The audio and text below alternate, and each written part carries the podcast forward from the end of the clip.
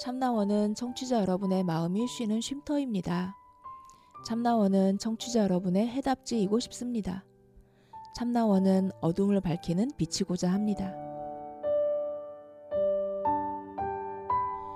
심리 상담 방송 참나원은 청취자 여러분과 함께 만듭니다. c h a m n a o n e 골뱅이 다음점 넷으로 참여 사연을 보내주세요. 사연을 보내실 때 연락처를 남겨주시면 연락을 드리고 일정을 예약합니다. 누구든 마음을 내시면 함께 하실 수 있습니다. 참나원은 여러분의 관심과 참여를 기다립니다.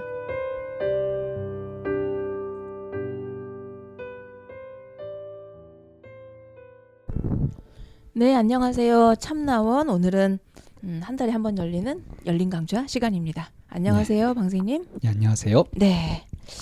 오늘 열린 강좌의 호스트는 방쌤이시죠?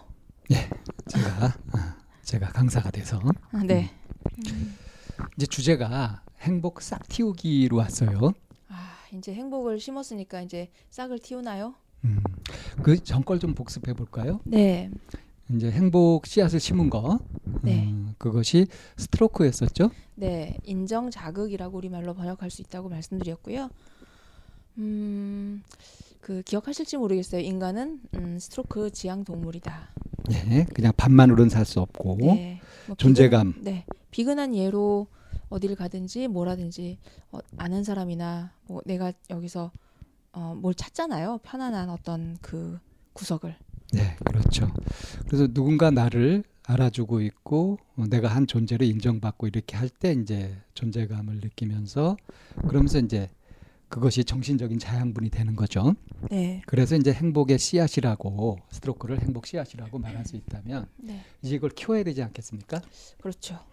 이제 키우는 것이 이제 이- 이번 시간에 이제 주제가 되는데 어, 저희가 이름 붙이기를 이제 spot coaching이라고 이름을 붙였어요.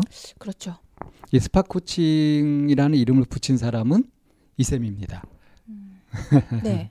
작명가로서 설명을 좀 해주실까요? 뭐 spot coaching이 뭐 저로 생소한 단어는 아니었고요. 일, 일종의 그 one point 레슨이라고 하는 하나의 이렇게 그 spot을 잡아서 이렇게 코칭 안내하는 건데 제가 이제 방쌤이랑 일한 지도 어언 한 20여 년이 됐네요. 그렇죠. 음. 음. 그렇게 해서 함께 일하면서 이제 제가 방쌤 이랑 가장 많이 했었던 것 중에 하나가 집단 상담 티그룹.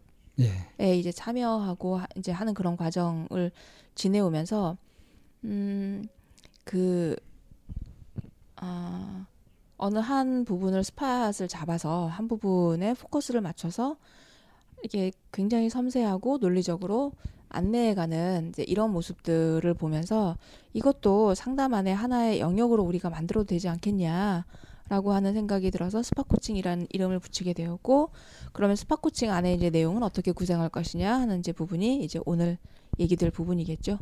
예. 근데 이것은 실제로 실전용으로 많이 되었었기 때문에 실제로 이제 강좌를 하면서 또는 집단을 하면서 나왔던 이야기들을 가지고서 그야말로 맞춤형으로 그렇게 제시를 했었거든요. 그렇죠. 근데 이제 이거는 열린 강좌로 이렇게 되다 보니까 지금 누가 이제 그런 걸 제공할 사람도 없고요. 그래서 어, 어떤 원리를 가지고 그렇게 포인트를 잡아서 그렇게 풀어가는지 그런 이제 원리를 설명드리는 쪽으로 이렇게 갈게 될 겁니다. 네. 그래서 우리가 이제 열린 강좌에서 늘 해왔듯이 이제 처음에는 어, 어떤 상황들에서 이제 어떤 생각을 하고 그때 이제 감정은 어떻고 어떻게 대응하게 되는지 네. 이런 것들을 살펴가면서 이제 풀어가죠. 네. 그래서 이제 이번에도 이제 한 세 가지 상황을 한번 이제 살펴보려고 하는데요. 네. 첫 시간은 음. 어, 첫 번째 상황은 이제 그런 겁니다. 왜 이제 그냥 이렇게 일상을 별 생각 없이 쭉 살아가다가도 어느 순간에 딱 보면 내가 지금 왜 사나 왜 이렇게 살고 있지 하는 그런 어떤 막연한 생각이 들면서 그냥 기운이 툭 빠져버리고 무기력해지는 그런 경우들이 사춘기 때만 있는 게 아니라 이게 가끔 이렇게 있을 수 있는 일이죠. 선생님은 그런 경험 예전에 해보셨나요? 어, 간혹은 있었던 것 같아요. 음. 간혹은. 근데 저는 이제 워낙에 뭔가 하고자 하는 의욕이 강해가지고 이런 시간이 이제 그렇게 크게 있진 않았는데 어떤 사람들은 이런 생각이 한번 들면은 거기 이제 푹 빠져가지고 좀처럼 헤어나지 못하는 경우도 많이 있더라고요. 네. 그리고 이제 이런 생각들을 하게 되는 것이 대체로 일이 잘 풀려가고 막 잘 나가고 이럴 때 생각되는 것이 아니죠. 뭔가 이렇게 장애물처럼 막혔을 때. 딱 부, 부딪히고 뭔가 진전도 없고 네. 잘 풀릴 기미도 안 보이고 음. 요즘 우리 참나원의 현실 요 상황이니까요. 그러니까 이렇게 내가 왜 이러고 있지 왜 사나 하는 생각으로 이렇게 무기력할 때 네. 이럴 때 드는 생각들 어떤 것들이 있을까요?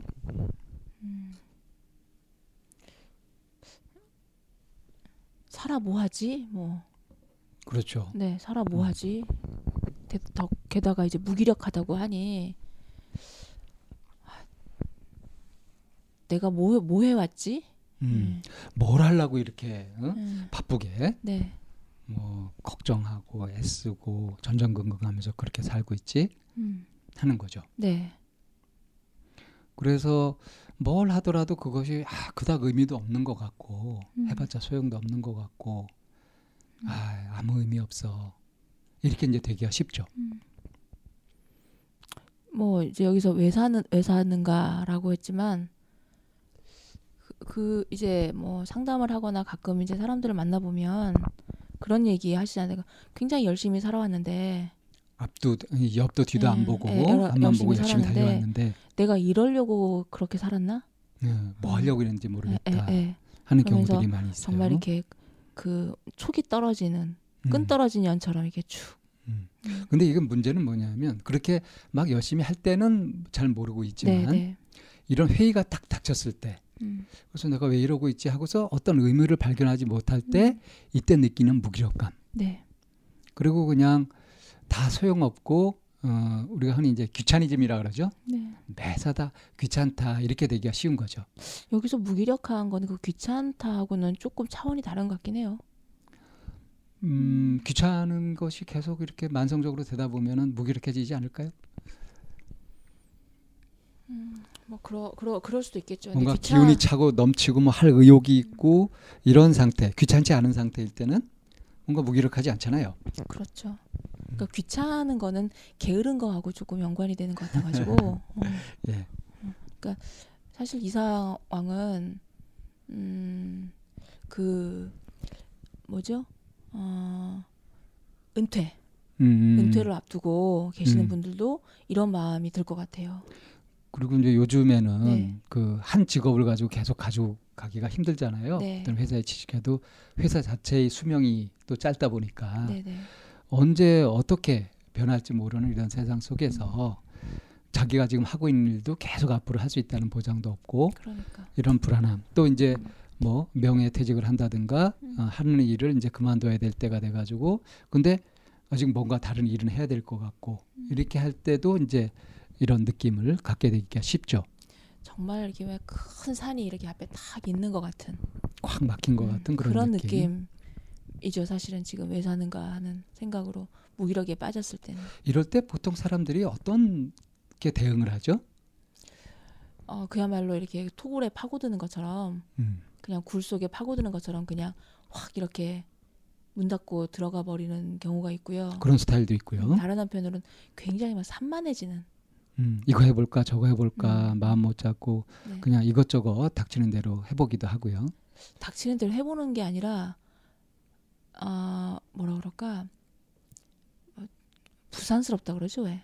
음, 아, 이거 해야 되니 저거 해야 되니 막 이제 이렇게 음, 그냥 생각으로만 네네 그렇게 막, 에, 에, 에, 그렇게 경우. 해서 주변 사람을 좀 볶아 먹는 음, 막 이것저것 정보도 네네네 막 자기가 하고 그러는데 불안하니까 예, 스스로 음. 불안하니까. 음. 음. 근데 이게 별로 분- 소용이 없죠. 제가 음. 아는 분은 은퇴를 하고 이제 정년 퇴직을 하고 음, 정말 집에 콕 박히셔가지고 음. 바깥 걸음을 안 하시는 거예요. 그래서 어떻게 됐대요? 그러니 이제 집에만 계시고 그냥 오로지 그럴 술, 때 사람이 갑자기 가끔 확 술. 늙어버리는데. 예, 그러니까 확 늙, 늙, 늙어 버리시죠. 그래서 가끔 이제 가족들이 모이면 나와서 앉아 있고 뭐 이제 이런 정도인데 어쨌거나 그냥 그 모든 활동이 한 80%는 없애버린 거예요. 음. 음. 그러니 어떻게 될 것 같아요? 근육도 이렇게 완전 다 빠져버리고. 생기가 없어질 것 같은데요. 네네. 생기가 예. 없, 없어지고 이제 뭐 그렇게 하다가 돌아가신. 음. 네.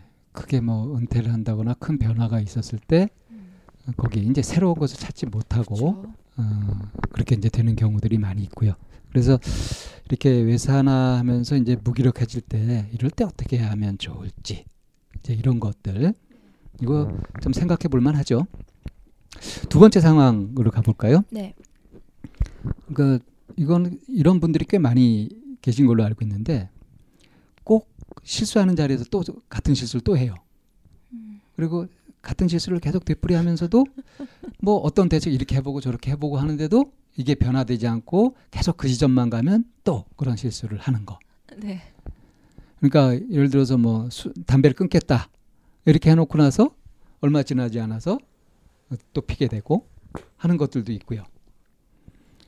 음, 너무 이렇게 몸에 익어버려 가지고 습관화된 그런 것에서는 좀처럼 벗어나기 힘들죠. 그렇죠. 그래서 이제 같은 실수를 되풀이하면서도 계속 거기에서 벗어나지 못하는 이런 상황. 이쌤은 뭐 혹시 그런 거 없나요? 음. 혹시 뭐 지각하지 않아야지 했는데도 계속 지각을 하게 된다든가. 주변에서 이제 그 얘기 좀 그만하시라던데요. 그 이쌤의 그 큰 약점인 줄 알고 있는데 약점 하나 잡으셨죠? 제 약점은 뭐가 있죠? 없 없으시더라고요. 많죠 약점이. 제가 유독 방쌤하고만 늦는다고 했잖아요. 음, 그러게 말이에요. 네. 근데 사실 그 변화하려는 노력을 하지 않아요. 음. 제가. 그러니까 변화가 안 되는 거죠.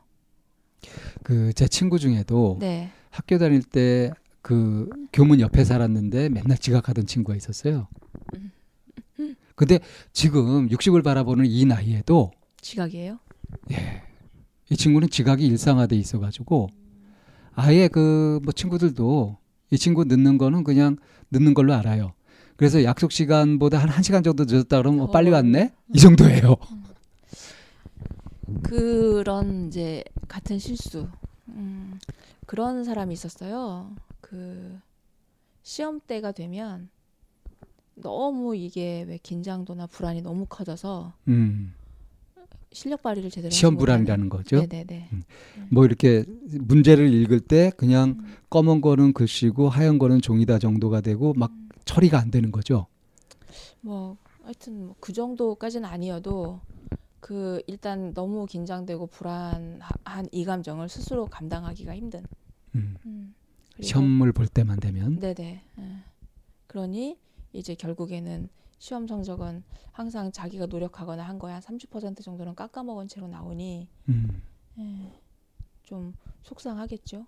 왜 흔히 볼 수 있는 게 평상시 나오던 성적이 있는데 뭐 수능을 본다든가 이 중요한 시험일 때 그때는 꼭 망치는 사람들이 있어요. 음, 음.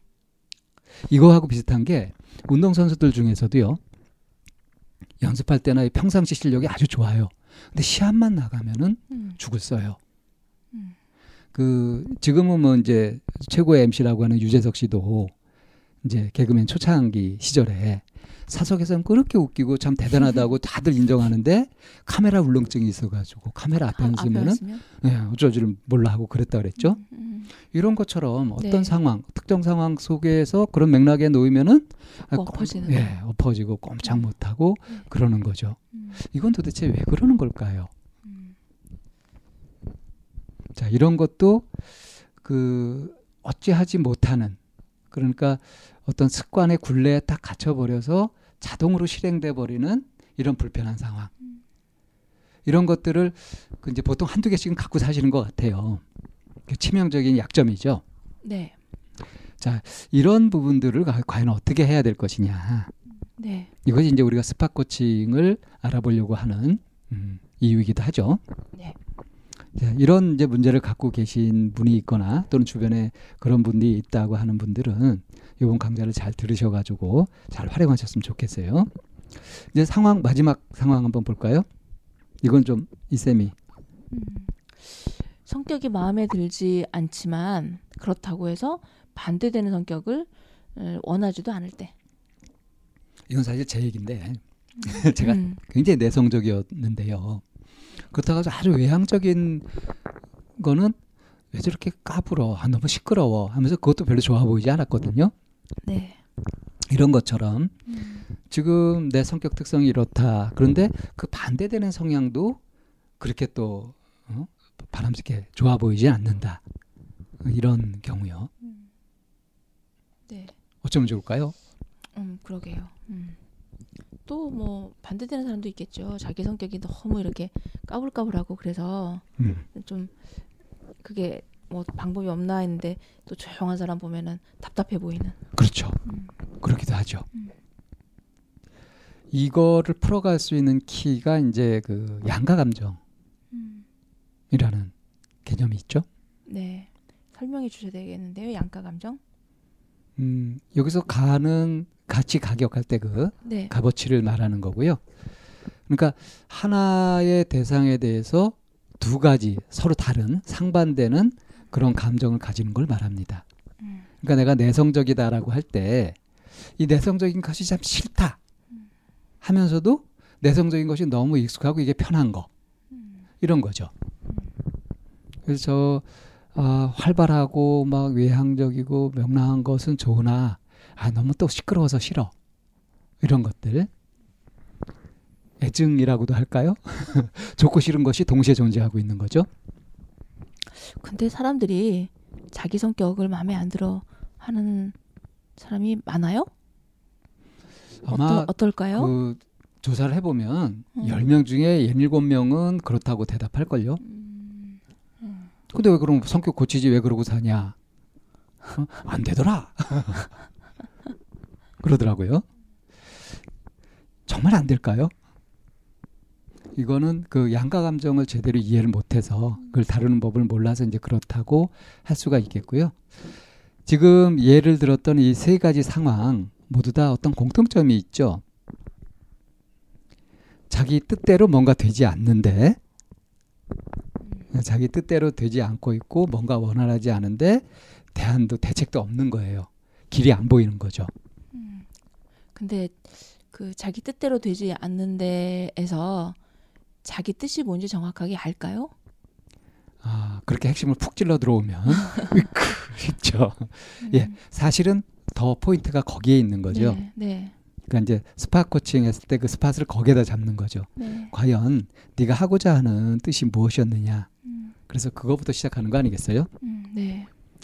그러면 이제 우리가 spot coaching에 들어가면서 어, 왜 이제 이런 주제를 가지고서 얘기를 하는 것인지 어, 이것이 행복 싹틔우기가 왜 행복 싹틔우기인지 이런 부분들을 이제 상황을 통해서 이렇게 쭉 해서 들어가는 그런 시간이었는데 어, 요 정도로 문제 제기를 해놓고 네. 그리고서 이제 어, 이제 2교시 강의로 들어가서 한번 풀어볼까요?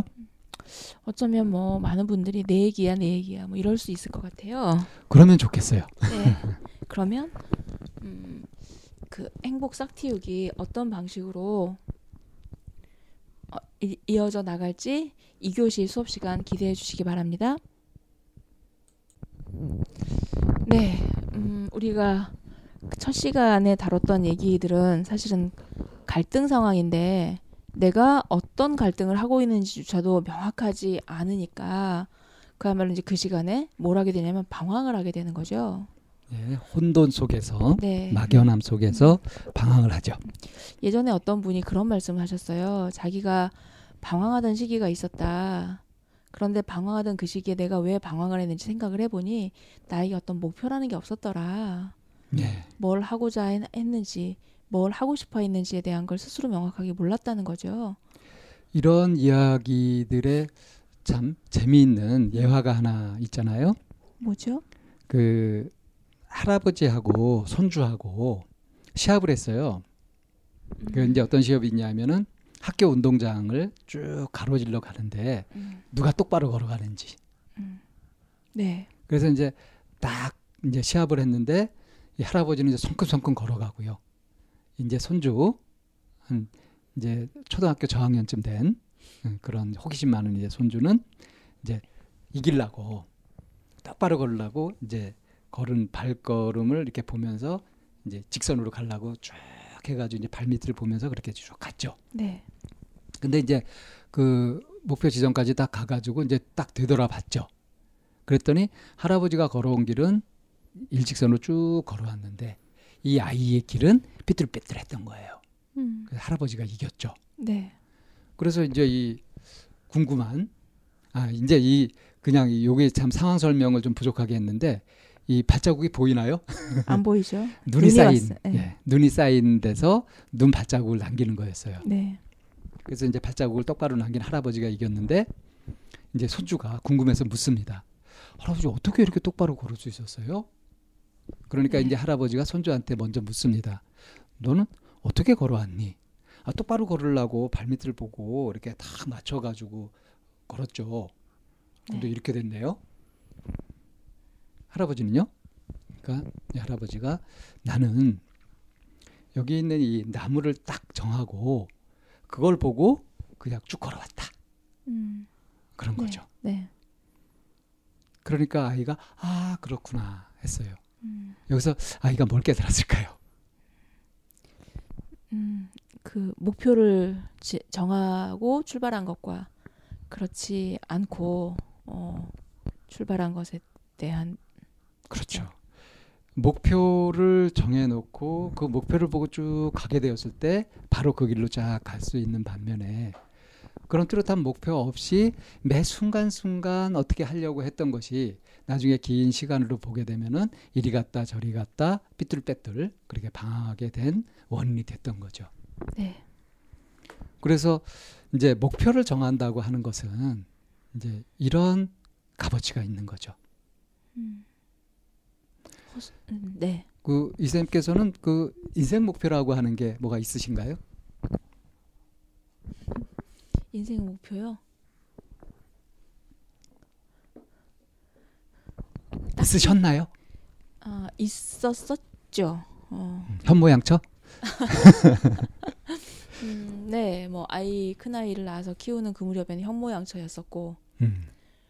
어, 그 전에는 언젠가 한번 얘기를 했던 것 같은데 나도 내가 이- 내 인생 목표라고 했던 것이 내가 정말 이렇게 살고 싶다라고 하, 해서 만들어진 것보다 어떤 사회적 가치 기준에 쫓아가서 그리고 어, 내 부모가 누군가가 넌 이랬으면 좋겠다라고 하는 그 말이 그냥 이렇게 편승해서 그냥 무임승차 하듯이 그게 나의 인생 목표나 꿈인 것 마냥 그렇게 음. 살아왔던 시절들이 있었어요. 그러니까 나를 보살펴주고 길러주신 분들의 네, 마음 네네. 이제 그런 데서 얻은 걸 가지고서 나도 정말 그걸 바라는 줄 알고 그렇게 그러니까 이 환경의 영향이 큰 거죠. 네, 그래서 뭐 무난하게 그렇게 쭉 걸어오게 되는 거죠. 네 그렇게 살았었었죠. 어. 근데 그러다가 그런데 어느 시점부터는 인생 목표라는 게 사실은 뭐 이래야 된다라고 생각한 거는 없어요. 음, 인생이 어때야 된다 하는 네. 생각은 따로 없었고 네네. 근데 그리고 어떻게 이렇게, 살고 싶다 하는 건 이렇게 살고 싶다라고 하는 점은 이- 있기는 하죠. 음. 근데 그걸 정하는 것도 어떤 사람은 구체적인 어떤 직업이나 하는 일 같은 걸 딱 정해놓고 하는 사람도 있고요. 뭘 하느냐 이걸 정하는 게 아니라 어떻게 하느냐 음. 어떤 태도 어떤 자세 이걸 정하는 사람도 있고 그것도 사람마다 좀 다른 것 같거든요. 네, 그래서 뭐 영역별로 분야별로 음. 이렇게 이렇게 살고 싶다, 이렇게 하겠다라고 하는 그런 인생 다짐 음. 이제 이런 부분들만 가지고 음, 살고 있어요. 그리고 이제 많은 내담자분들을 만나시잖아요. 네, 그럼 이제 그 중에는 인생 목표가 뚜렷한 사람도 있고 딱히 그런 거 없이 사는 사람도 있고 이럴 텐데 네, 어떤가요? 이렇게 전체적으로 보면 인생 목표가 있는 것이 인생에 좀 도움이 되는지 아니면 그런 거 없이도 잘 살 수 있는지 어떻게 생각하세요? 어, 우리가 참나원에서 그리고 마인드 코칭에서 말하는 인생 목표라고 하는 게 뭐 법관이 되겠다, 뭐 약사가 되겠다라고 하는 그런 가치 지향을 하는 뭐 거는 진로 아닌 정하고 뭐. 그러는 건 거 아니죠. 그렇게 협소하게 보는 건 아니죠. 네. 예. 사실은 그게 협소한 게 아닌데 어찌 하다 보니 우리 연구소나 참나원에서 얘기하는 건 그건 협소한 영역이 돼버렸어요. 어, 그런데 그 이제 저희가 함께 고민하고 함께 얘기해 나가는 거는 어떻게 살 것인가, 어, 떻게 살고 싶다라고 하는 그런 방향을 정하는 거에 훨씬 더 포커스가 좀 맞춰져 있는 편이잖아요. 어, 삶을 살아가는 태도, 스타일. 네, 네. 그런데 상담을 오시거나 상담을 하다 보면 사실은 그 부분에 대한 어떤 방점이 없는 분들이 훨씬 더 많은 갈등을 하고 어 그러니까 자기 중심을. 명확하게 갖고 있는 것이 아니라 처음에 말씀하셨던 것처럼 네. 주변에서 얘기하는 네, 이게 네. 좋다더라 하는 네, 그쪽을 그렇게 깊게 숙고해 보지도 않고 스스로 그것이 자기 인생 목표인 양 그게 자기가 원하는 것인 양 그렇게 사실은 착각하면서 살고 있다가 네, 네, 네, 그러다가 이제 자기의 일상에 어떤 이제 그게 뭐 암초에 부딪힌다든가 어떤 전환점을 맞이하게 되면은 거기서 이제 당황하면서 그러면서 이제 그 상담 도움을 받으려고 찾아오시는 그런 경우들이 많은 거죠. 네. 네. 선생님 어떠세요? 어 저도 뭐 아주 어릴 때부터 인생 목표가 저는 뚜렷하게 있었던 편이었었고요. 아니 이제 그 내담자 얘기 어, 선생님이 내담자들을 어, 보게 되면 그 인생 목표를 명확하게 갖고 살아가는 사람이 부딪히는 문제와 그렇지 않은 사람이 부딪히는 문제 그리고 거기에 대응하는 방식 같은 것도 분명히 차이가 있어요. 근데 어느 것이 낫다고 볼 수는 없고 그냥 다르다. 저는 이제 그렇게 보이거든요. 근데 때로는 그런 부분도 있는 것 같아요. 나는 이렇게 살고 싶어라고 생각한 그게 어느 날 무너져 버리면 예. 그리고 마땅히 무너져야 될 목표를 갖고 있는 사람들도 있어요. 그렇죠. 그 얘기를 하고 싶었던 거예요. 예. 어, 그러니까 때로는 그게 없어서 스스로 방황하거나 갈등한 사람도 있기도 하지만 때로는 이래야 돼라고 하는 너무 강한 그게 보면 비합리적 기준이나 모순된 것일 경우도 있잖아요. 요즘 아주 대표적으로 많은 것이 뭐냐면 돈에 한이 맺힌 거예요.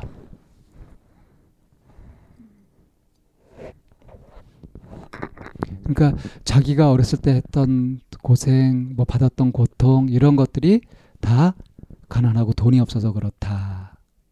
이렇게 생각을 하고 돈, 돈, 돈 하는 삶, 그런 삶을 사는 거. 음, 그래서 지금 먹고 살 만큼 이렇게 여유를 갖고 있는데도 아직도 돈, 돈, 돈 하죠. 음, 네. 그러니까 이런 경우는 사실은 내 인생 목표가 돈이야. 이거는 깨져야 되는 거거든요. 그렇죠.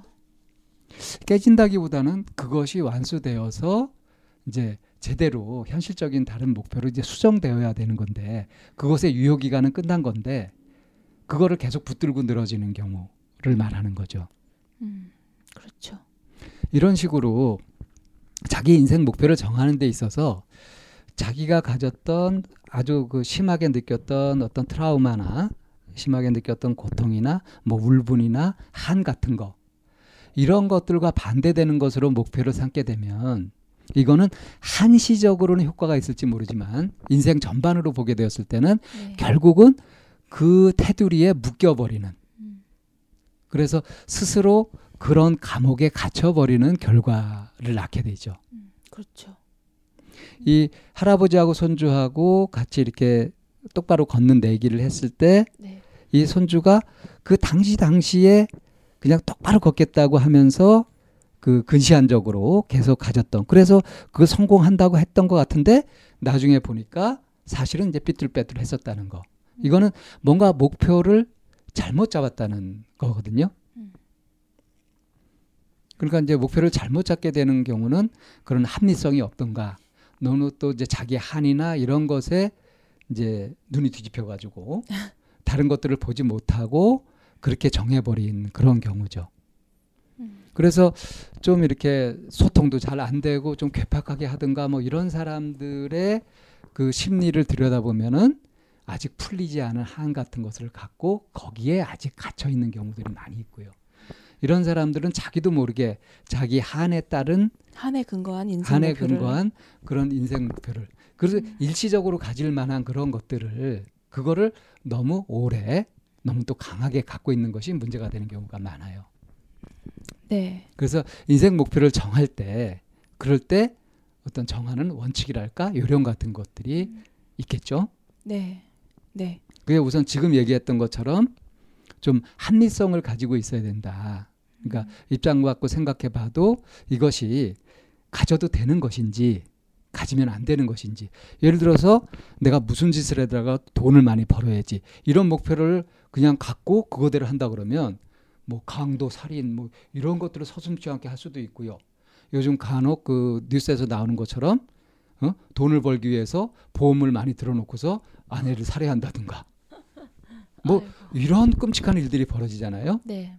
이건 이제 그런 한 맺힌 그런 목표를 잘못 가지게 되었을 때 나타나는 현상이니까 지금 내가 그 하고자 하는 바 목표로 가지고자 하는 이것이 얼마만큼 합리성이 있고 이것이 가져도 되는 것인지 이런 조건을 만족시켜야죠. 근데 때로는 그 내가 가지고 있는 이 목표가 아, 본인의 관점에서는 합리적일 수 있잖아요. 그러니까 이제 자의적 해석으로 네. 주관에 빠져서 그렇게 착각하는 경우도 있죠. 네네. 제가 이런 경우를 깨져야 되는 인생 목표라고 얘기하는 거예요. 그래서 어, 사실은 많은 분들이 이걸 들으면서 그럼 내가 가지고 있는 이 인생 목표는 과연 합리적인가? 타당한가? 아, 라고 그런 합리적 의심을 하실 수 있을 것 같거든요. 예, 그래서 이제 그것에 맞는 기준 네. 이거를 이제 그 상식적인 음, 그런 용어로 이제 설명해 드리자면 크게 이제 세 가지 기준이 만족돼야 됩니다. 네, 세 가지씩이나 돼요. 세 가지씩이니까 아니라 세 가지가 필수예요. 이 삼위일체예요, 이게. 세 가지 정도도 어렵습니까? 없나요? 한 방으로 하면 이제 바른 목표여야 되는 건데 무엇이 바른 목표냐 네. 할때 이 세 가지가 만족돼야 된다. 네. 첫 번째는 양심이나 어떤 법칙이나 이런 것들에 부합해야 된다는 거죠. 당위성이 있어야 된다는 거죠. 네. 그러니까 그걸 해도 되는 것인지 해도 음. 하면 안 되는 것인지 이 네. 기준에 맞아야 되죠. 당위성에. 그러니까 남들한테 해를 입힌다든가 음. 그것이 뭐 범죄라든가 음, 그게 내 이익을 위해서 남을 해친다든가 이런 것이어서는 안 되는 거죠. 당연하죠. 그러니까 해도 되는 것이냐 네. 하는 것에 맞아야 된다는 겁니다. 네. 그 다음에. 두 번째는 뭐냐면 음. 하고 싶은 거냐 이것도 사실 굉장히 중요해요. 음. 정말 그게 자기가 하고 싶은 거냐 음. 별로 하고 싶지 않은 거냐 음. 그 며칠 전에 이제 상담을 하다가 이제 내 남자 그 아이한테 물어봤어요. 그러니까 이제 어떤 질문이었냐면 네가 별로 하고 싶지 않은 일인데 돈을 많이 주는 거 음. 하고 음. 하고 싶은 건데 돈은 그렇게 많이 못 버는 거 네. 너 어느 걸 할래? 그랬더니 이 아이가 조금 더 고민하지 않고 돈 많이 주는 거예요. 음. 이러더라고요. 네. 지금 중학생이거든요. 네. 근데 아마 요즘 아이들한테 이런 걸 물어보면 애들의 한 8, 90%가 얘처럼 대답하지 않을까 싶어요. 하여튼 그래 그래서요. 근데 여기에서 보세요. 돈 많이 버는 거. 이것에 탁 꽂혀버려 가지고 자기가 그게 별로 하고 싶은 것이 아닌데도 하겠다. 만약에 실제로 이 아이한테 이런 일이 벌어지면 이 아이가 이걸 얼마나 할 수 있을까요? 돈을 많이 준다. 그래서 별로 하고 싶지 않은 건데 계속 한다. 이게 얼마나 지속될 수 있을까? 얘는 돈 받을 때만 행복할 거예요. 근데 어, 돈 많이 주는데 그게 하고 싶은 일이었어. 그건 최고죠. 그러니까 하고 싶으냐 그렇지 않느냐 하는 거. 그러니까 내가 실제로 나의 취향이나 음, 나의 어떤 흥미 뭐 이런 것들하고 보통 뭐 적성이라고도 얘기하잖아요.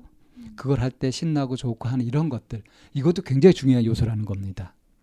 음, 제가 왜 웃었냐면 아, 돈은 많이 주는데 하고 그 하고 싶은 일이라고 한다면 네.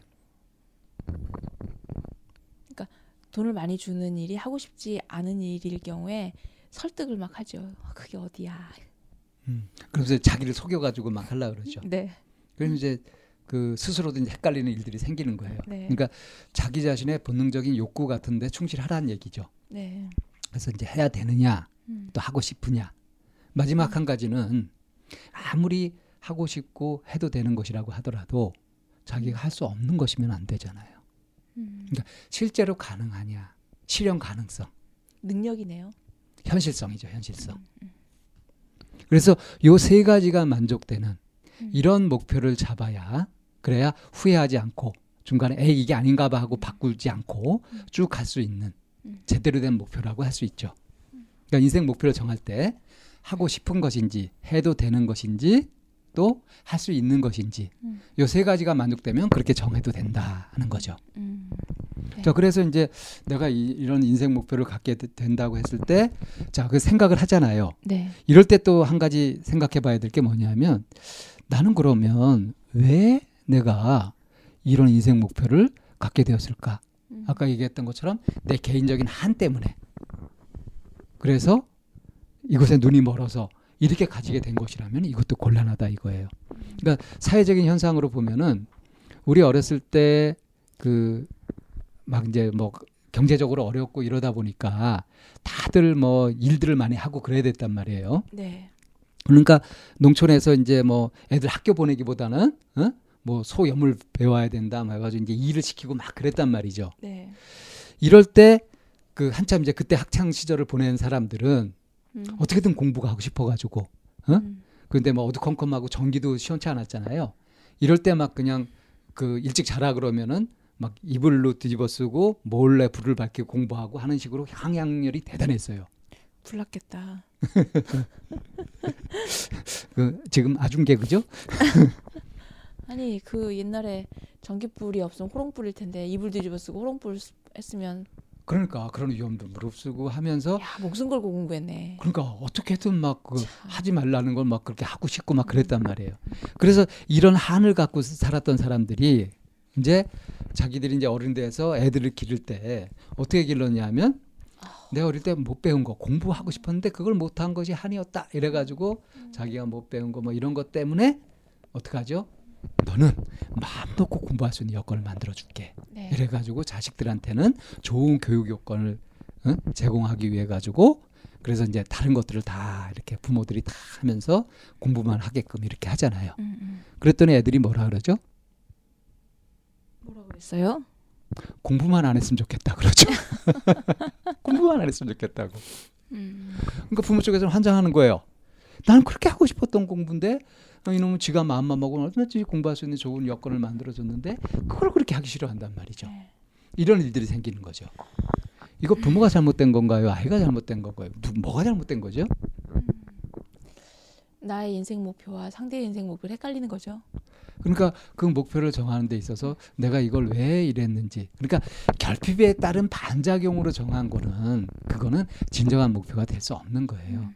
그래서 이제 입장이 다르고 생각이 다르고 이러면은 그걸 또 이해할 수 없게 되고 거기서 갈등이 엄청나게 심하게 생기잖아요. 음, 음. 이런 일들이 이제 많이 벌어지게 되죠. 그래서 만약에 어, 내가 이제 뭔가 하고자 하는데 주변 사람들이 이해를 못하든가 이럴 경우에는 한번 보세요. 어, 내가 이 인생 목표를 왜 갖게 되었는지. 음. 그래서 이 갖게 되어 갖게 된 이유가 어떤 결핍에 따라서 그것의 반발로 갖게 된 것이면은 안 된다는 겁니다. 네. 이것도 역시 처음에 얘기했던 것처럼 하고 싶고 할 수 있고 해도 되는 음. 이제 그런 것에 맞추어서 음. 그래서 이제 내가 하필이면 이 욕구를 갖게 된 것이 무엇 때문인지 이걸 살펴가지고 정말로 내가 이것을 무엇이 하기 싫어서가 아니라 정말로 하고자 하는 것인가 하는 이제 질문을 가지고 그것을 통과해야지 목표로 정하는 것이 좋죠. 음, 네. 근데 이제 이렇게 목표를 정했다고 해서 그럼 끝나느냐 하면 그렇지 않죠. 그렇죠. 이걸 이제 실행에 옮기거나 아니면 아, 아까- 알아봐야 되잖아요. 아까 얘기한 대로 네. 내가 이걸 하고 싶으냐 해도 되는 거냐 그다 그다음에 할 수 있는 거냐라고 했을 때 네. 지금 당장 내가 갖고 있는 능력이나 지식이나 이런 경험 가지고는 어려운 것일 수도 있잖아요. 그렇죠. 그런데 그렇다고 하면 그- 그래서 포기할 거냐? 아니다 이거죠. 지금은 내가 못 하고 있지만 그것을 할 수 있게 하기 위해서 이제 노력해서 그 갖춰야 될 능력 같은 거. 어떤 노력을 어떻게 해야 되는지 이런 것들을 찾아볼 필요가 있겠죠. 네, 네. 이제 그것도 찾아봐야 되겠고 지금 내가 이제 그동안 살면서 이렇게 익숙하게 하고 있었던 행동 중에 어떤 행동들은 내 목표를 이루는데 도움이 되는 행동도 있을 거고요. 네. 어떤 경우는 별 상관이 없는 것도 있을 수 있고 어떤 거는 오히려 방해가 해가 되는, 되는, 행동도 네. 있겠죠. 네. 그렇다면 내 인생 목표를 이루는 데 있어서 내가 지금 하고 있는 것이 어떤가 하는 거를 판단할 수 있어야 되겠죠. 네. 그래서 이것은 이제 자기 자신의 행동을 좀 객관적으로 보기도 하고 또 주변 사람들한테 물어보기도 하면서 이런 이제 리스트를 만들어 보는 게 좋아요. 내가 이제 어떤 어떤 것을 하고 취미는 어떻게 하고 있고 뭘 하고 있는지 어떤 공부를 어떻게 하고 있는지 이런 것들을 쭉 해가지고 이 리스트를 가지고 이제 하나하나 보는 거죠. 이것이 도움이 되는가 그렇지 않은가 이런 것들을 이제 체크를 해보는 겁니다. 네. 그래서 어떤 것은 아 이건 당장 그만둬야 되겠다 하는 것도 있고 이건 줄여야 되겠다 하는 것도 있고 이건 좀 더 많이 해야 되겠다 하는 것들도 있을 수 있겠죠. 네. 이렇게 이제 계획을 짤 수 있게 되죠. 네. 그래서 목표를 정하고 이 목표를 정한 이유를 딱 생각해 가지고 그거를 이제 확실하게 결정을 한 다음에는 그 다음에는 이제 이 목표를 이루기 위해서 지금 내가 어떻게 하고 있는지 봐서 이 목표를 이루기 위해서 뭘 더 애써야 되고 무엇을 그만둘 것인지 이렇게 되면 이제 내가 뭘 어떻게 할지 이 딱 구체적인 계획을 짤 수가 있습니다. 음, 자기 자신한테 굉장히 솔직해야 되고 그리고 좀 음, 객관적인 음, 그렇죠. 음, 이런 관점으로 이 작업을 해야 될 것 같다는 생각이 지금 드네요. 그러니까 이제 이것이 혼자 하기에 벅찰 때 어, 좀 의논할 수 있는 음. 좀 지혜로운 음. 뭐 선배나 어떤 선생님이나 찾아가서 또는 이제 상담사를 찾아가가지고 같이 한다든가 네, 이렇게 하게 되면은 훨씬 더 어, 훌륭한 네, 좋은 인생 목표를 잡을 수 있겠죠. 음, 네, 그래서 이제 이 스파 코칭에서 네. 이렇게 막연해 하는 사람들한테 우선 당신이 뭘 하고자 하는가 하는 목표부터 얘기를 하면서 뭘 원하는가 그걸 할 수 있는가 해도 되겠는가 이런 것들에 맞춰가면서 이제 쭉 안내를 해드리게 되죠. 네, 이제 스스로 정할 때도 지금 말씀드린 것 같은 음. 이런 요소를 파악을 해가지고 그래서 이제 목표를 정해 보시는 거 이것을 이제 권해드리고 싶고요. 네, 그래서 1교시 얘기는 이제 목표를 정하고 그래서 지금 당장 무엇을 어떻게 해야 되는지 하는 그런 실천 계획까지 잡는 것까지 말씀을 드렸죠. 음, 네, 예, 여기까지 말씀을 드리고 네. 2교시는 마치겠습니다. 뭐 이런 인생 목표 나만의 인생 목표를 갖기 위해서는 내가 어느 정도 좀 심사숙고해서 한 번쯤 점검하고 뭐 가릴 거 가리고 뺄 거 뭐 넣을 거 넣고 한 이런 과정들을 한 번쯤은 좀 해봤으면 좋겠다는 생각이 좀 들긴 하네요. 예, 종합적으로 해보면은 좋을 네. 겁니다. 1교시 어 2교시였죠? 네, 이 교시였죠. 마치고 어 3교시에서 뵙겠습니다. 네. 음. 열린 강좌 스파 코칭 진행하고 있습니다. 아, 그럼 이제 행동으로 옮기는 부분을 얘기해 봐야 되나요? 예, 이것도 그냥 하면 되지. 이렇게 해가지고 접근하면 쉬워 보였는데 막상 해보니까 어렵든가. 도저히 안 될 것 같은데 실제 해보니까 그렇지 않든가. 그래서 나온 얘기가 작심삼일. 네, 작심삼일도 되고. 그러니까 안 해본 거니까 네. 어떨지 모르잖아요. 네. 그래서 사실은 이제 막연한 어떤 불안정한 변수는 늘 갖고 있는 건데 음, 그럼 이렇게 막연하지 않게 좀 확실하게 또 중도에 그만두지 않고 결국 목표를 이뤄낼 수 있도록 그렇게 지속할 수 있는 그런 요령 음, 이럴 때 이제 어떤 것들이 필요한지 하는 것들을 잘 알아서 해야 되겠죠. 그래서 이제 3교시에 얘기할 네. 것이 구체적으로 그러면 어떻게 내가 잡았던 계획 같은 것들을 실천으로 옮기고 그걸 제대로 해 나갈 것이냐 하는 이제 주제를 가지고 어, 얘기를 해볼 겁니다. 음. 음, 어쩌면 이제 이 행동 계획 세우는 이제 이 부분에서 뭐 내가 뭐 태극권이 나의 인생 목표다. 이제 이거는 아니지만 제가 살아가는 인생 목표 안에 이제 태극권이라는 게 이제 하나 들어왔잖아요. 네. 그래서 이제 그거를 저도 이제 꾸, 꾸준히 좀 하고 있는 편이기는 한데 원래 계획했던 건 아니었지만 네. 한 2년 됐나요 이제?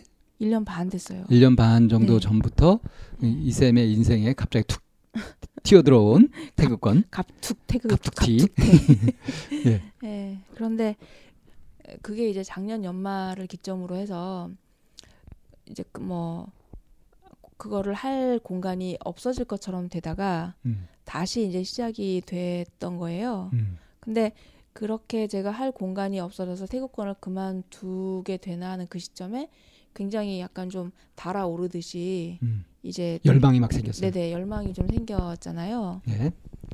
근데 열망이 막 빵빵한 상태로 음, 다시 이제 태극권이 재개가 된 거죠. 음, 그래서 이제 그 다음 단계를 하게 되는데 욕심이 눈을 가린다라고 하는 게 정말 실감을 했었어요. 왜요? 너무 이렇게 그 열망이 빵빵한 상태로 음. 하니까 가르쳐 주시는 그 태극권 선생 선생님이 음. 내 욕심이 안 차는 거예요. 이해되세요? 네, 네. 이해되죠. 네. 너무 막 그 흔들 그 약간 좀 물렁물렁하게 하고 음, 내가 가지고 있는 그 열망이나 그 충족이 안 되는 거예요. 열정이 음. 충족이 안 되는 거예요. 음, 음. 그래가지고 에이씨 그만둬 버릴까? 이런 마음이 음. 딴데 찾아볼까? 네, 딴 데 찾아볼까? 딴데 음. 갈까? 어, 이제 이렇게 하면서 그런 생각이 이제 되니까 그게 나의 열망이나 욕, 욕, 욕망이라고 표현해도 되겠네요. 음. 열망이라고 하는 이 부분이 가려서 왜 내 열망을 못 알아주지?가 아니라 이제 상대의 행동을 지적하는 거예요. 어, 그 저기 제가 듣기로는 지금 네. 가르쳐 주시는 분은 그 어떤 동작이 익숙해지지 않으면 네, 다음 동작을 안 가르쳐 준다면서요. 네, 근데 이제 이 쌤은 나 이거 열심히 해서 익힐 거니까 좀 이렇게 쭉 가르, 가르쳐 네, 주면 네, 네. 좋겠는데 네, 그러니까 스타일이 다른 거예요 지금. 네, 네, 그래 그랬는데 이제 그 부분도 이제 하, 막 이제 불만이 더, 네, 더 많이 네. 고조됐겠네요. 네, 네. 그래서 어떻게 됐죠? 그리고 그걸 가르쳐 주시는 스님 스님이니까 스님 음. 스님이 제가 가서 배우는 곳 말고 또 다른 곳도 가서 이제 가르쳐 주세요. 음, 근데 제가 이제 제가 다니는 곳에 일정이 하루가 안 맞아서 못 갈 것 같아서 음. 이제 그 다른 곳에 가서 하루 배워봤거든요. 음. 분위기가 너무 다르고 그쪽은 너무 열심히 가르쳐 주시는 것처럼 보이는 거예요. 오, 우리 쪽은 건성건성 대충 대충 하고 네. 여기는 이렇게 열과성을 다해서 네, 하는 것으로 보였다는 거죠. 네, 네. 음, 그러니 이제 내 안의 갈등은 더 고조가 되면서 음. 어, 아주 그냥 막 치솟았겠네. 막. 약이 막 보글보글 오르, 음, 올랐던 거죠. 음. 어. 이제 그런 것들이 결국에는 내가 이 태극권을 좀 내가 내 삶에서 이렇게 운동처럼 나한테 해봐야 되겠다라고 음. 하는 거에서 이제 만나게 되는 그야말로 마구니 같은 거잖아요. 그 잘해보고 장애. 싶은 욕심 네, 그런 것이 이제 음악 커지다 보니까 네, 네, 이제 음.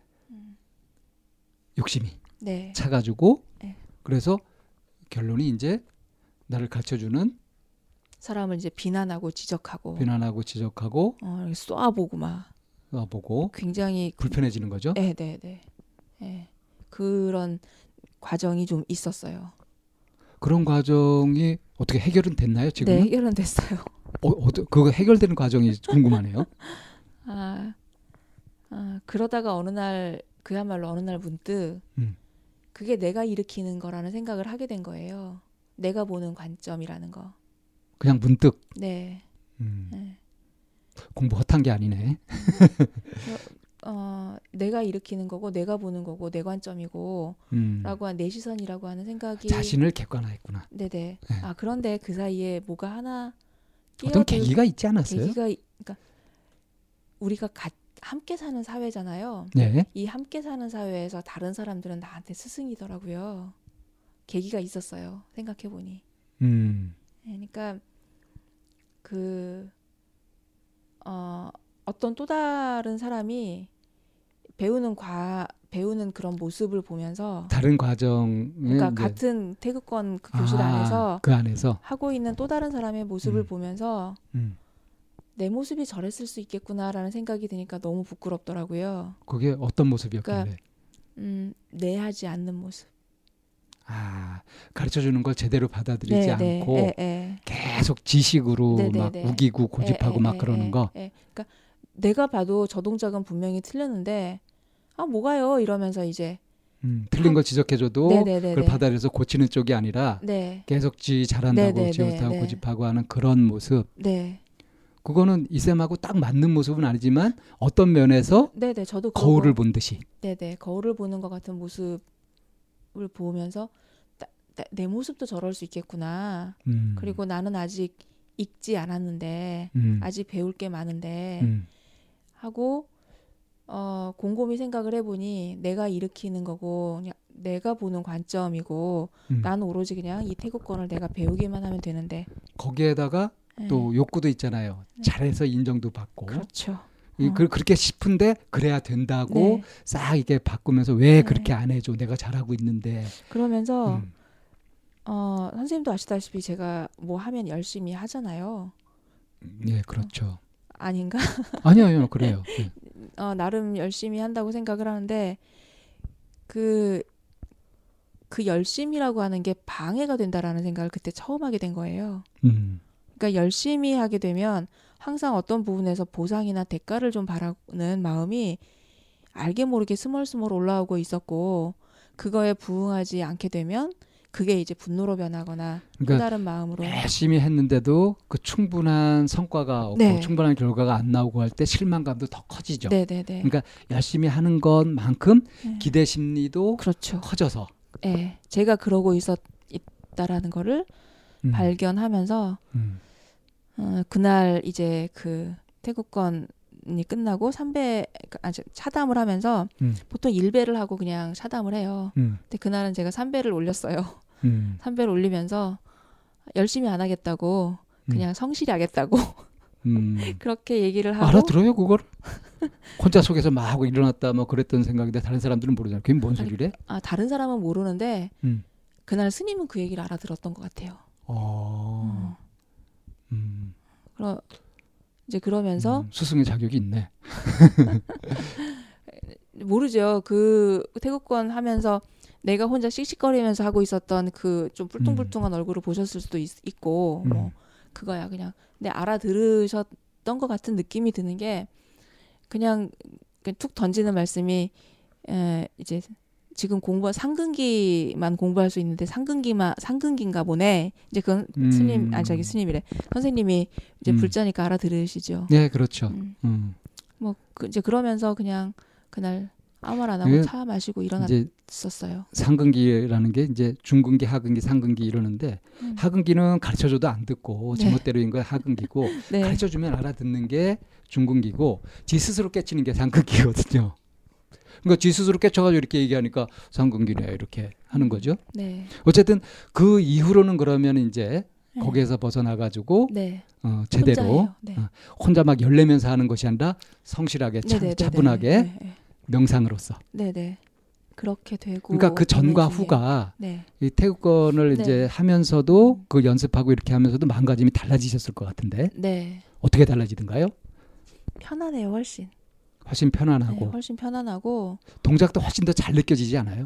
동작도 잘 느껴지기까지는 더 쌓아야지 되는 부분이기는 음. 한데 내가 내 동작에 대해서 마음에 안 들어가거나 불편해하거나 힘들어하지 않아요, 그냥. 음, 하다 보면 아, 되겠지. 요 수준이구나. 네, 하다 보면 이러면서. 되겠지. 음, 되겠지. 뭐 이러, 음. 이렇게 그냥 하는 것 같아요. 그러니까 요 정도는 돼야 되는데 하는 걸 가지고서 현재 못 하고 있는 음. 나를 야단치거나 비난하거나 하는 네네네. 것을 멈췄다는 거죠. 네네. 네. 그냥 현재를 그대로 네, 인정하고 그렇게 뭐 되는 더 하면 돼 네. 이렇게 네.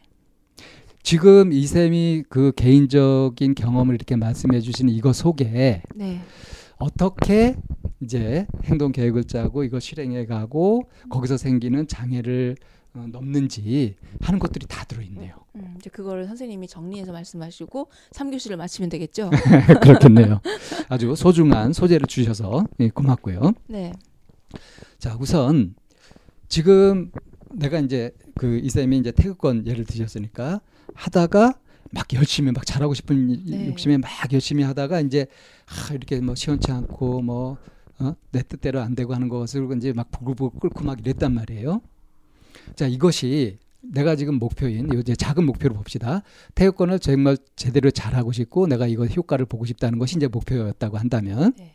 그렇다면 지금 내가 이제 이 막 열심히 하면서 막 인정도 받아야 되고 빨리빨리 배워야 되고 어? 이 스승님은 나 나한테 이렇게 이제 일찍 일찍 빨리빨리 가르쳐 주면서 이렇게 해줘야 되고 하는 이런 기대를 갖고 그렇지 못한 것에 열받아 하고 막 이러는 것이 내 목표를 달성하는데 도움이 되는가 하는 거를 봐야죠. 네. 그러니까 내가 지금 갖고 있는 마음이나 하고 있는 행동 이런 것들이 내 목표를 이루는데 도움이 되는가 하는 판단을 딱 해봤을 때 이거를 그만둬야 하는 것인지 아니면 계속 가져도 좋은 것인지 하는 것을 이제 생각해 보는데 이 쌤이 계기가 있었죠. 그 나보다 더 심하게 제멋대로 막 하고 어, 자존심 못 버리고 배우는 자세가 안 돼 먹은 네. 그런 좀 싸가지 없는 그런 한 사람을 보고서 아 나도 저랬구나라고 하면서 그 거울을 보듯이 문득 타산지석으로 삼아서 딱 자기 모습을 본 거예요. 음. 그리고 아 이것이 아무 도움이 안 된다 나한테 해롭다 하는 판단이 된 거죠. 네. 그게 되니까 자연스럽게 그걸 버릴 수 있게 되고 그 다음에는 이제 그야말로 이렇게 새로운 다짐을 하죠. 열심히 막 하는 것이 아니라 성실하게. 성실하게 그러니까 착실하게 음. 하겠습니다. 마음 낮추고 그러니까 자기 마음을 비우고 그 가르침을 받는 자세로 그대로 잘 받아들이고 그렇게 겸손하게 겸허히 받아들이면서 하겠습니다. 하는 마음을 낸 거잖아요. 네. 이것이 버려야 될 마음을 버리고 가져야 될 마음을 가진 거 아니겠어요? 그렇죠. 그런데 이제 이렇게 하게 되었을 때 이렇게 한다고 마음을 먹는다고 해서 다 되는 게 아니죠. 네. 이게 유지돼야 될 거 아닙니까? 음.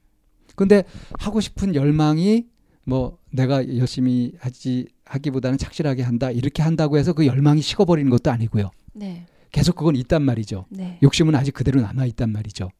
이것이 언제 어떤 순간에 또 뭔가 잘 안 되거나 뭐 이렇게 되면은 또 불뚝불뚝 장애가 될 수 있단 말이죠.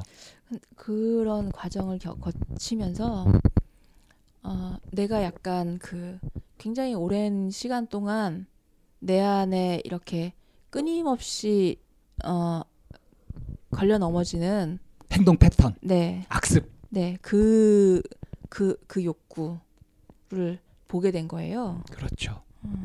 그게 현실적인 장애가 되는 거고요. 네. 그게 이제 각 예전에 한번 제가 이제 사례를 얘기를 하면서 그 친구하고 이제 관계가 나빠지는 이런 얘기를 하면서 결국에는 나도 그 상황에서 내가 인정받고 싶어하는 그 욕구. 그렇죠. 음. 그러니까 어떤 이제 강좌를 듣고 때문에. 이렇게 하면서 뭔가 깨달은 바가 있어서 네네. 솔직하게 고백을 네네. 했는데 내가 네. 너를 질투하고 있었노라고 고백을 하니까 그럼 네가 그동안 나하고 이렇게 웃고 지내고 하던 게 다 가식이었단 말이야 하면서 완전히 관계가 척을 지게 깨져 된 버렸는데 음. 그때도 사실은 저한테 깔려 있는 그 교, 교만과 버려지지 않은 교만과 그리고 인정받고 싶다라고 하는 그 욕구가 있다라고 하는 거를 이제 그거를 나는 통해서 이런 것까지도 고백하고 네네. 하는 용기를 갖고 네. 있고 난 이것까지 깨쳤어. 네.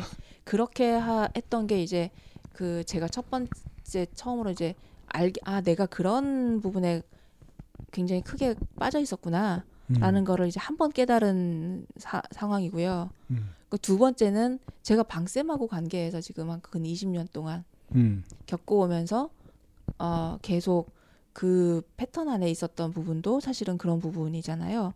나도 방쌤한테 인정받고 싶고 왜 저 사람 날 인정해주지 않지? 음. 인정받기 위해서만 하는 그 굉장히 오랜 시간 끌어왔던 이런 부분들. 음. 음. 제가 그 부분에서 타협하지 않는 부분이 있죠. 어 잘한다 잘한다 이렇게 할 만도 한데 그거 안 되고 있지 않냐. 늘 이제 그런 식으로 음. 했었죠. 그래가지고 대표적인 게 저도 기억나는 게 한번 이렇게 얘기해주면 좀 예하고 한번 해봐라. 그래도 굳이 꼭 어, 내가 겪어봐야 돼 하면서 음, 그런 식으로 하셨잖아요. 그렇게 하는 과정에서 어 그때 이제 그렇게 하면서 거기에서 제가 조금 자유로워질 수 있었던 게 굳이 누구의 인정을 내가 왜 바라는지 그렇지. 예. 그냥 내 건데 그렇죠. 예. 그게 이제 두 번째 깨달음인 것 같아요. 음. 그리고 이제 요, 요번이 세 번째 깨달음이 음. 이제 요거를 태극권을 하면서 내 안에서 부글부글 일어나는 걸 보면서 아 음. 똑같은 패턴의 반복이구나. 음. 내가 내 삶에 있어서 내가 가져온 가져 끌고 가는 버릇 이제 내려놔도 되는데 굳이 그거 책가방 굳이 메고 가면서 이제 가고 있었던 이런 부분들 내가 나를 인정하면 되는데 진짜로 이런 장애 같은 것을 발견하고 그걸 넘고 네. 하는 그런 순간을 이렇게 딱 보면요. 음. 옆에서 지켜봐도 감동적이에요. 뭐 감동하십시오. 그리고 그런 건 느껴져요, 바로. 아, 그래서 어느 날 선생님이 뭔가 달라졌다? 왜 저렇게 가벼워졌지? 하는 느낌이 있었는데 그게 고무렵이었죠. 살이 빠져서 그랬나 보죠.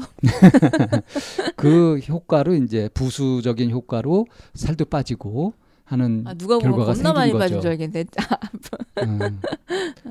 뭐 저기 어, 많이 분명히 이렇게 옆에서 보기에도 분명히 달라지셨으니까 그러니까 이제 어, 내 인생 목표를 정하고 그것에 도움이 되는 것과 그렇지 않은 것을 구분해서 이제 방해가 되는 것들을 그만두고 도움이 되는 것을 더 키우고 더 해가고 하는 쪽으로 계획을 세워서 해나가는 과정에서 이제 자기의 고질적인 행동 패턴이나 이런 것들도 보인단 말이에요. 그렇죠. 이럴 때 이제 이게 이제 예상되는 걸림돌 계속 장애로 남을 것인데 이것에 대한 대책을 확실히 세워야 되거든요. 음. 네. 근데 이 대책을 세울 때 이제 자기가 그 살아왔던 삶의 경험이나 이걸 가지고서 그걸 그대로 해가지고는 답이 보통 안 나와요. 네. 왜냐하면 이미 익숙한 방식으로 해와서 생긴 문제이기 때문에 네. 그틀 내에서는 답이 안 나오죠. 음. 그래서 이제 자신을 떠나서 좀 초월적인 시각으로 메타인지로 이거를 바라볼 필요가 있는 거죠. 네. 어, 예상되는 걸림돌과 그 걸림돌을 돌파하는 대책 음. 이것까지 생각해야 되는 이유가 바로 여기 있습니다. 그래서 이제 아까 말씀드린 게 예상되는 걸림돌 부분이 바로 그 부분인 거예요. 알았다고 해서 뭐 내가 그렇게 하겠 열, 뭐 성실히 하겠다고 해서 그 패턴으로 빠지지 말란 법이 없었다는 거죠. 그렇죠. 그렇게 어. 알았다고 해서 음. 뭐 욕망이 사라지는 것도 아니고 이전의 성향이 하루아침에 변하는 것도 아니니까. 그래서 그 예상되는 나의 걸림돌이라고 하는 게 어쩌면 평생을 그렇게 누군가의 인정을 받고 싶어 하면서 그 외부의 목을 매는 나 자신을 본 게 오히려 이 예상되는 걸림돌을 그 만들어 가는데 훨씬 더 편한 하, 안, 안, 안정적인 음. 음, 정확한 그래서 그 외부의 인정을 받으려고 하고 눈을 밖으로 음. 두고 했던 이런 것들을 고치기 위해서 네 어, 뭐 계획을 세우거나 뭐 이렇게 실천하시고 노력하시는 게 있나요? 그래서 이제 그 성실하게 하겠다는 건 거예요. 그때 이제 다짐을 이렇게 하고 네네, 그걸 이제 네. 지켜 나가는 네네, 거죠. 예, 예. 그리고 여기서 이제 굉장히 중요한 거 한 가지. 음. 어, 루틴이라는 말이 요즘 참 유행하고 있어요. 옛날부터 유행했죠. 어, 요즘 루틴화. 특히 많이 유행을 하고 아, 있어요. 루틴화. 네. 루틴. 일상이죠, 일상. 네. 일상과 그래서 자연스럽게 그렇게 그 굳이 신경 안 쓰고도 네. 그렇게 될 수 있도록 네. 그렇게 만드는 거죠. 습관화. 그 루틴함에 대한 굉장히 감동적인 얘기를 제가 가끔 수업하면서 사례로 한 듣는 얘기가 하나 있죠. 뭐 해주시죠. 종교적인 얘기 부, 부분인데 예수님. 그러니까 음, 그 음. 예, 기독교에서 가장 큰 이벤트는 부활이죠, 부활절이잖아요. 부활. 네. 네. 예- 예수님이 다시 살아나셨으니까. 음. 근데 예수님이 다시 살아나셔서 부활 부활하셔가지고 부활하셔서 어, 깜짝 놀라는 제자들과 어, 부활해서 제일 첫 번째 했던 일은 제자들이 아침 제자들의 식사를 아침 식사를 준비해서 같이 드시는 거죠. 네네. 그래 그래서 아침 식사를 준비하고 이제 제자들이 왔는데 예수님이 부활하셔가지고 아침 식사를 준비하고 계시니 얼마나 놀랄 일이에요. 음. 그런데 자기들이 지은 죄도 있고 하니 가까이 다가가지도 못하고 말도 못고 쭈삣쭈삣거리고 있는데 그 제자들을 향해서 예수님이 하신 첫 마디가 와서 함께 아침 먹자였거든요. 그게 마치- 루틴이죠. 네, 마치 아, 어제도 그랬던 어, 것처럼 그제도 그랬던 늘 것처럼 그랬던 그리고 것처럼. 내일도 그럴 것처럼. 음, 음, 그게 루틴이죠. 네. 일상. 저는 그 이제 제가 수업을 하면서 이 루틴함에 대한 소중함을 어떻게 설명을 할까를 막 생각을 하다가 이 성경에서 이 얘기를 읽고 어, 정말 눈물이 났어요. 음. 음. 근데 위대한 성현들은 다 삶이 그래요. 네. 네. 정말 대단한 그런 것도 그냥 루틴이에요. 네. 그러니까 특별하게 막 흥분하지도 않고 막 자랑하고 막 그러는 것도 아니고 시끄럽지 않게 네. 조용히 그거를 합니다. 그죠? 그러게요. 자, 그래서 요런 부분. 근데 이게 이제 그 아직 열망이 있고 욕심이 있고 이 과거의 습관이 그대로 남아 있고 한 상태에서는 이게 루틴화되기가 힘들단 말이에요. 네. 그래서 이거를 루틴으로 만드는 이런 과정. 음. 이거는 뭐가 최고냐? 반복이 최고다. 그래서 저는 매일매일 자기만의 그런 루틴을 만들어서 이렇게 바람직한 것을 갖다 다시 상기시키고 다시 다짐하고 다시 다짐하고 그러니까 작심 삼일이라고 하더라도 음. 그럼 삼일마다삼일마다 계속 작심을 하게 되면 쭉 유지된다는 거예요. 네. 그럼 매일매일 이렇게 작심을 하고 또 되새기고 이렇게 하게 되면은 얼마나 확실하게 내공이 단단해지겠어요. 그렇죠. 그러면 도려, 돌파 못할 어려움이 없다. 바꾸지 못할 습관이 없다는 겁니다. 음. 그래서 확실히 깨달아서 알았다고 하고 뭐 그랬다고 감동을 느꼈다고 하더라도 거기서 안심하면 안 돼요. 음. 이것이 일상화되는 데까지. 그래서 내가 신경 쓰지 않아도 자연스럽게 나올 수 있을 때까지 그것을 계속 연마하고 연습하고 신경을 쓰고 하는 이런 것들을 계속 반복해서 하는 것이 좋다. 음. 그래서 종교를 가진 사람들은 매일 기도를 통해서 이런 것들을 하고 또 명상을 통해서 하고 이렇게 해 나가는 거죠. 그 반복을 한다는 게 그러니까 보통의 의지로는 정말 힘든 일이더라고요. 음. 그래서 이제 어, 이런 과정을 겪어 나가실 때 보통 사람들 경우에 어, 함께 할 수 있는 누군가를 찾아서 그 의지를 하면서 그리고 자기 것이 되어갈 때 이제 독립하게 되는 거- 음. 이런 과정을 만들어 도반이라 그러죠. 네, 이런 또는 과정. 뭐 음. 어, 교우님 뭐 이렇게 얘기하기도 하고 네네. 그러니까 이런 같은 데 뜻을 두고 같은 네. 목표를 향해서 가는 사람들끼리 서로 이제 거울도 네. 대주고 절차탕마하는 그런 것들이 있으면 한 네 배 정도 쉬워져요. 네. 한 80%는 먹고 들어갑니다. 그게. 그래서 저희가 이제 상담을 통해서도 할 수 있는 그 행동 수정 네. 이 부분도 그런 부분에 좀 포커스를 두고 있는 거잖아요. 일주일 단위로 음. 할때 함께 어떤 행동 계획을 세우고 그 계획이 몸의 습관으로 자리가 나올 때까지 점검하고 네. 다시 피드백을 예, 하고 예, 예, 하는 식으로 점검과 예. 이거를 계속하면서 상담 안에서 이제 음. 그걸 해나가면서 이제 내담자가 몸의 습으로 익어나가게끔 그래서 많이 루틴이 되었을 때 네. 그때 이제 상담을 종결 어, 성공적으로 종결하고 그렇게 하죠. 네네 네 예. 그래서 이 spot coaching에서도 굉장히 중요한 포인트가 바로 이런 부분이거든요. 어, 깨달았느냐, 그거 알았다면 얼마만큼 느꼈느냐, 그것이 실제로 일상생활 속에서 얼마만큼 되고 있느냐 이런 포인트를 가지고서 이것이 그냥 이성적으로 이렇게 머리로 탁 안 거, 이게 가슴까지 되었는지, 이게 이제 손발 세포까지 다 미쳤는지 이런 이제 단계별로 이렇게 안내를 해드리죠. 그렇죠. 그래서 이제 자기가 이렇게 어떤 목표를 가지고 그걸 이뤄내고자 했을 때도 이런 차원에서 스스로 점검해 보는 것이 도움이 됩니다. 네. 3교시 할 얘기를 음. 음, 이렇게 시원스럽게 이쌤의 도움으로 재미있게 한 것 같은데요. 음. 이런 얘기 되게 재밌어 하시는 것 같아요. 예, 재밌습니다. 예, 3교시 마치고 네. 예, 4교시에서 뵐까요? 네, 이제 3교시 마치고 4교시는 마무리인데 어떻게 마무리될지 기대해 주십시오. 네. 스파 코칭 열린 강좌 아, 하고 있습니다. 저희가 이 열린 강좌를 하면서 네. 대체적인 이제 4교시로 진행이 되면서 1교시는 도입 부분이 되죠. 네. 그리고 이제 2교시는 이제 개념 설명이나 이런 것들이 위주로 되고 3교시에서 이제 구체적인 것들이 이제 나오고 펼쳐나가고. 하면서 본론이 끝나죠. 네.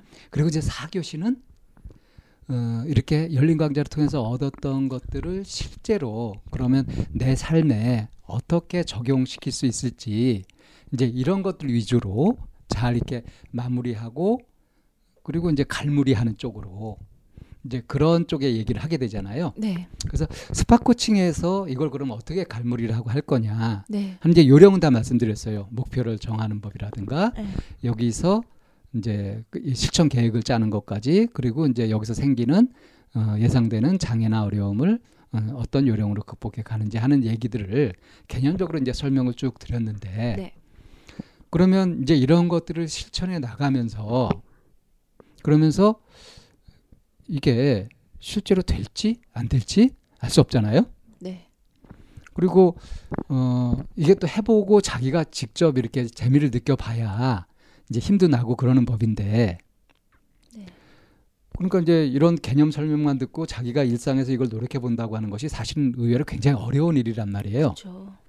그래서 이런 것들을 그렇게 어떻게 하면 그러면 이제 일반 청취자분들이 이걸 듣고 들어서 이해한 것으로 자기 삶에 도움이 되는 쪽으로 그렇게 쓸 수 있을까 하는 그 연결고리가 뭐가 있을까 하는 것들을 이제 고민하게 되는데 음. 어, 이 특히 이제 스파 코칭 이 부분에 있어서는 자기 자신의 어떤 고질적인 병폐나 그 비합리적인 또는 비생산적인 그런 행동 패턴, 습관 같은 것들을 고치는 작업이기 때문에 이게 만만치가 않단 말이에요. 네. 엄청난 에너지가 필요해요.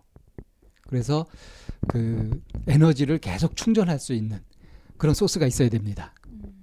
네. 그래서 이제 어, 에너지 자가 충전이라고 할까요? 그런 거를 이제 사교시에 말씀을 드리려고 합니다. 음. 네. 어, 이 좋은 그 프로그램이 있죠. 자기 자랑하기. 네. 제가 옛날에 이제 이쌤 그 강의를 듣다가 이쌤이 실제로 아이들을 대상으로 해가지고 이제 프로그램을 하면서 요 자기 자랑하기 네. 네. 이걸 갖다가 이제 아이들에게 실행해가지고 굉장히 감동적인 네. 그런 경험을 하신 것을 들은 적이 있거든요. 네. 그 얘기를 좀 먼저 해주시면 음. 도움이 될 것 같아요. 이것을 본격적으로 설명하기 전에. 음. 네. 그 초등학교 4학년 정도 아이들이었던 걸로 기억하고 있거든요. 네. 어, 그래서 자기 자신의 내면 발견하는 이제 이런 프로그램이었던 거예요. 네. 아이들 뭐 인성 네네. 프로그램이었던 거죠. 그래서 이제 8회차 해가지고 이제 하는데 시- 그 프로그램을 쭉 짰는데 사람들이 보통 내가 내 모습을 보는 게 바로는 좀 안 되는 과, 과정이어서 이제 그 7회차에는 상대방의 장점 발견하는 걸로 이제 해서 마지막에 내 안의 장점을 발견하는 걸로 마무리하는 시간이었거든요. 그래서 이제 그 상대방의 바- 장점 발견하는 거에서 이제 그 이 아이들한테 엄마 장점 찾아오는 거를 음. 이제 그 수업 시간에 한 거예요. 어떤 아이들한테는 정말 어려웠겠다. 근데 어떤 애가 장난치고 뭐 바닥을 긁고 뭐 이제 이래 이래 가지고 아주 산만한 아이. 네 음. 그래서 정신이 하나도 없었던 거예요. 그래 가지고 그 일, 일곱 번 진행되는 네네. 내내 그랬던. 네 음. 그래서 그러니까 일종의 좀 문제 성원이네요. 그래서 그 친구한테 너 다음 시간에 숙제 엄마 장점 100개 찾아 그러니까 바- 장점 많이 찾아오게 하라고 음. 너 많이 찾아와야 돼 이제 그랬더니 많이 몇 개요 이러는 거야 음. 거예요. 그래서 음 100개 그랬어요. 그냥 음. 무심결에. 음. 그랬더니 이 친구가 100개 찾아오면 뭐 해줄 건데요? 이러는 거예요. 그러니까 이게 그 거래가 아주 일상화돼. 그래서 저도 그냥 음. 안 사, 네가 얻어 먹겠어? 라는 생각에 얘는 찾아올 리가 없다. 어, 아이스크림 사줄게. 그러고는 이제 음. 그 다음 시간이 됐는데 음. 이 친구 진짜 100개를 찾아온 거예요. 음. 근데 그 100개를 찾아왔는데 이렇게 내용을 쭉 훑어보니 처음에는 우리 엄마 눈이 두 개다, 뭐 코가 한 개다, 입이 한 개다, 뭐 이제 이런 거부터 시작을 한 거예요. 그러더니 점점 30개 정도 갔을 때는 점점 그게 이제 외면에서 내면으로 들- 들어가기 시작하는 거예요. 음. 우리 엄마가 한 요리는 다 맛있다. 우리 엄마는 멸치 뭐, 뭐 멸치 볶음을 잘한다. 뭐 이런 식으로 해서 점점 그 어머 엄마의 그 가지고 있는 장점이나 내면으로 점점 들어가는데 음. 저는 그거 보면서 그날 정말 감동을 받아서 아이들한테 다 아이스크림을 그날 쐈거든요. 음. 마지막에 100번째 장점이 뭐였냐면 우리 엄마는 위에 말한 것보다 더 많은 장점이 있다. 그 녀석 머리가 되게 좋네. 예, 그래서 이제 그날 그 아이 덕분에 모두가 다 아이스크림을 얻어 먹었고요. 네. 이게 효과가 정말 좋았던 거는 그러고 이제 끝나고 나- 그 시간 마무리하면서 8회차에는 이제 자기 장점 찾는 거였잖아요. 네, 그래서 이제 자기 장점을 찾는 거는 자기 장점을 쓰기로 했는데 음. 아이들이 한 개 쓰는 애- 애기도 있고요. 음. 많이 쓰 끼게 열개 주어진 시간은 5분인가 굉장히 짧아요. 음. 짧은 시간 안에 근데 우리 문화 풍토 내에서 그게 무리가 아니잖아요. 겸손해야 된다. 뭐 음. 뻐기지 마라. 네. 잘난 척하지 마라 하는 네. 소리만 주로 들었지. 네네. 네가 뭐가 훌륭한지 뭐가 좋은지 이런 거 이런 그렇죠. 분위기가 아니잖아요. 네 네. 그렇게 했는데 그렇게 엄마의 백- 장점을 100개를 찾아온 아이가 음. 그 시간에 다른 아이들이 그- 많이 썼다고 한 애가 10개였거든요. 음. 이 친구가 한 34개인가를 썼던 기억이 나요. 어, 그래서 아 이런 거구나. 저는 수업하면서 제가 배운 거예요. 음. 저는 그냥 머릿속에서 타인을 거울처럼 본 다음에 그 다음에 나를 보는 게 편하고 이렇게만 생각을 한 게 그런 이론은 알고 있었죠. 네네네. 음. 그런데 이거를 초등학교 4학년 아이가 음. 그거를 이렇게 수업 시간에 보여주는 걸 보면서 아 이게 사실이구나. 음. 이게 실제로, 실제로 일어나는구나. 되는구나. 아, 라는 거를 그때 그 아이를 보면서 이제 많이 느꼈죠. 음, 어, 저한테는 굉장히 큰 스승이에요, 그 아이가. 음. 그, 큰 스승들은 네. 처음에는 말썽꾸러기 모습으로 나타나요. 말썽꾸러기 말썽꾸러기들을 예의 주시해야 되겠네요. 그 중에 진짜 스승들이 많아요. 그러게. 이거를 바꿔서 생각해 보면 내가 스스로 나의 문제라고 생각하고 있는 이것이 실제로는 나의 엄청난 보물, 장점일 수도 있다는 거죠. 음, 네. 그래서 왜 그런 것도 하지 않아요? 장점, 단점 이렇게 해놓고서 단점을 장점으로, 장점으로. 바꾸는 거. 네. 예를 들자면 장점 단점을 장점으로 바꾼다고 하면 에이 무슨 단점이 장점이 돼요인데 바꾸는 단점을 다른 장점으로 보는 관점으로 거죠. 보기. 다른 관점으로 네. 보기죠. 네. 그래서 예를 들자면 이제 난 너무 소심해. 음, 이거를 장점으로 보면 어떻게 되는 거죠? 찬찬해. 꼼꼼하고 음. 세심하고 치밀해. 음, 성실해? 뭐 이것도 되고. 이렇게 되는 거죠. 경솔하지 않아? 음. 음. 반대로 난 너무 경솔해. 이거는 에너지가 넘쳐. 호기심이 많아. 어, 밝아. 음. 복잡하지 않아. 음, 네. 그렇게 이제 긍정 언어로 바꿀 수가 있죠. 네. 그래서 사실은 사물은 다 음과 양의 양면이 있고요. 빛과 그림자라는 그런 양면이 다 있기 때문에 네. 이거를 단점으로 보느냐 장점으로 보느냐 하는 것은 기준의 문제거든요. 그렇죠.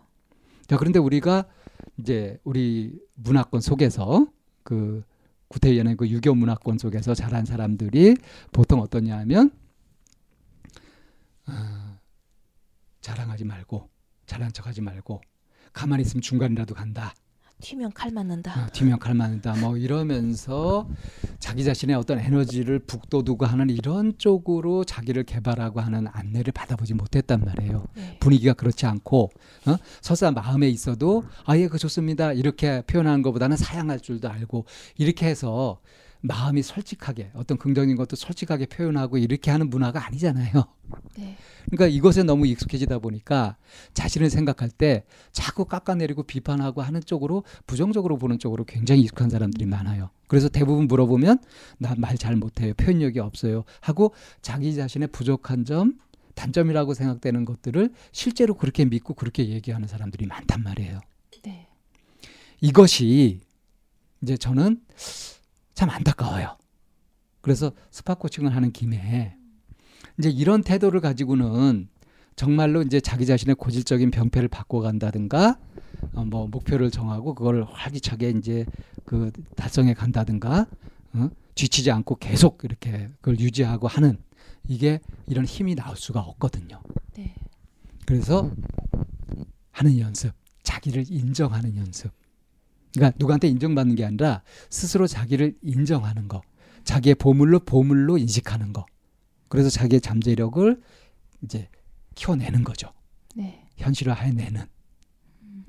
이제 그것으로 이제 아주 좋은 방법이 자기 자랑하기. 음. 어, 이거 다른 면에서 보면 푼수가 되라는 거거든요.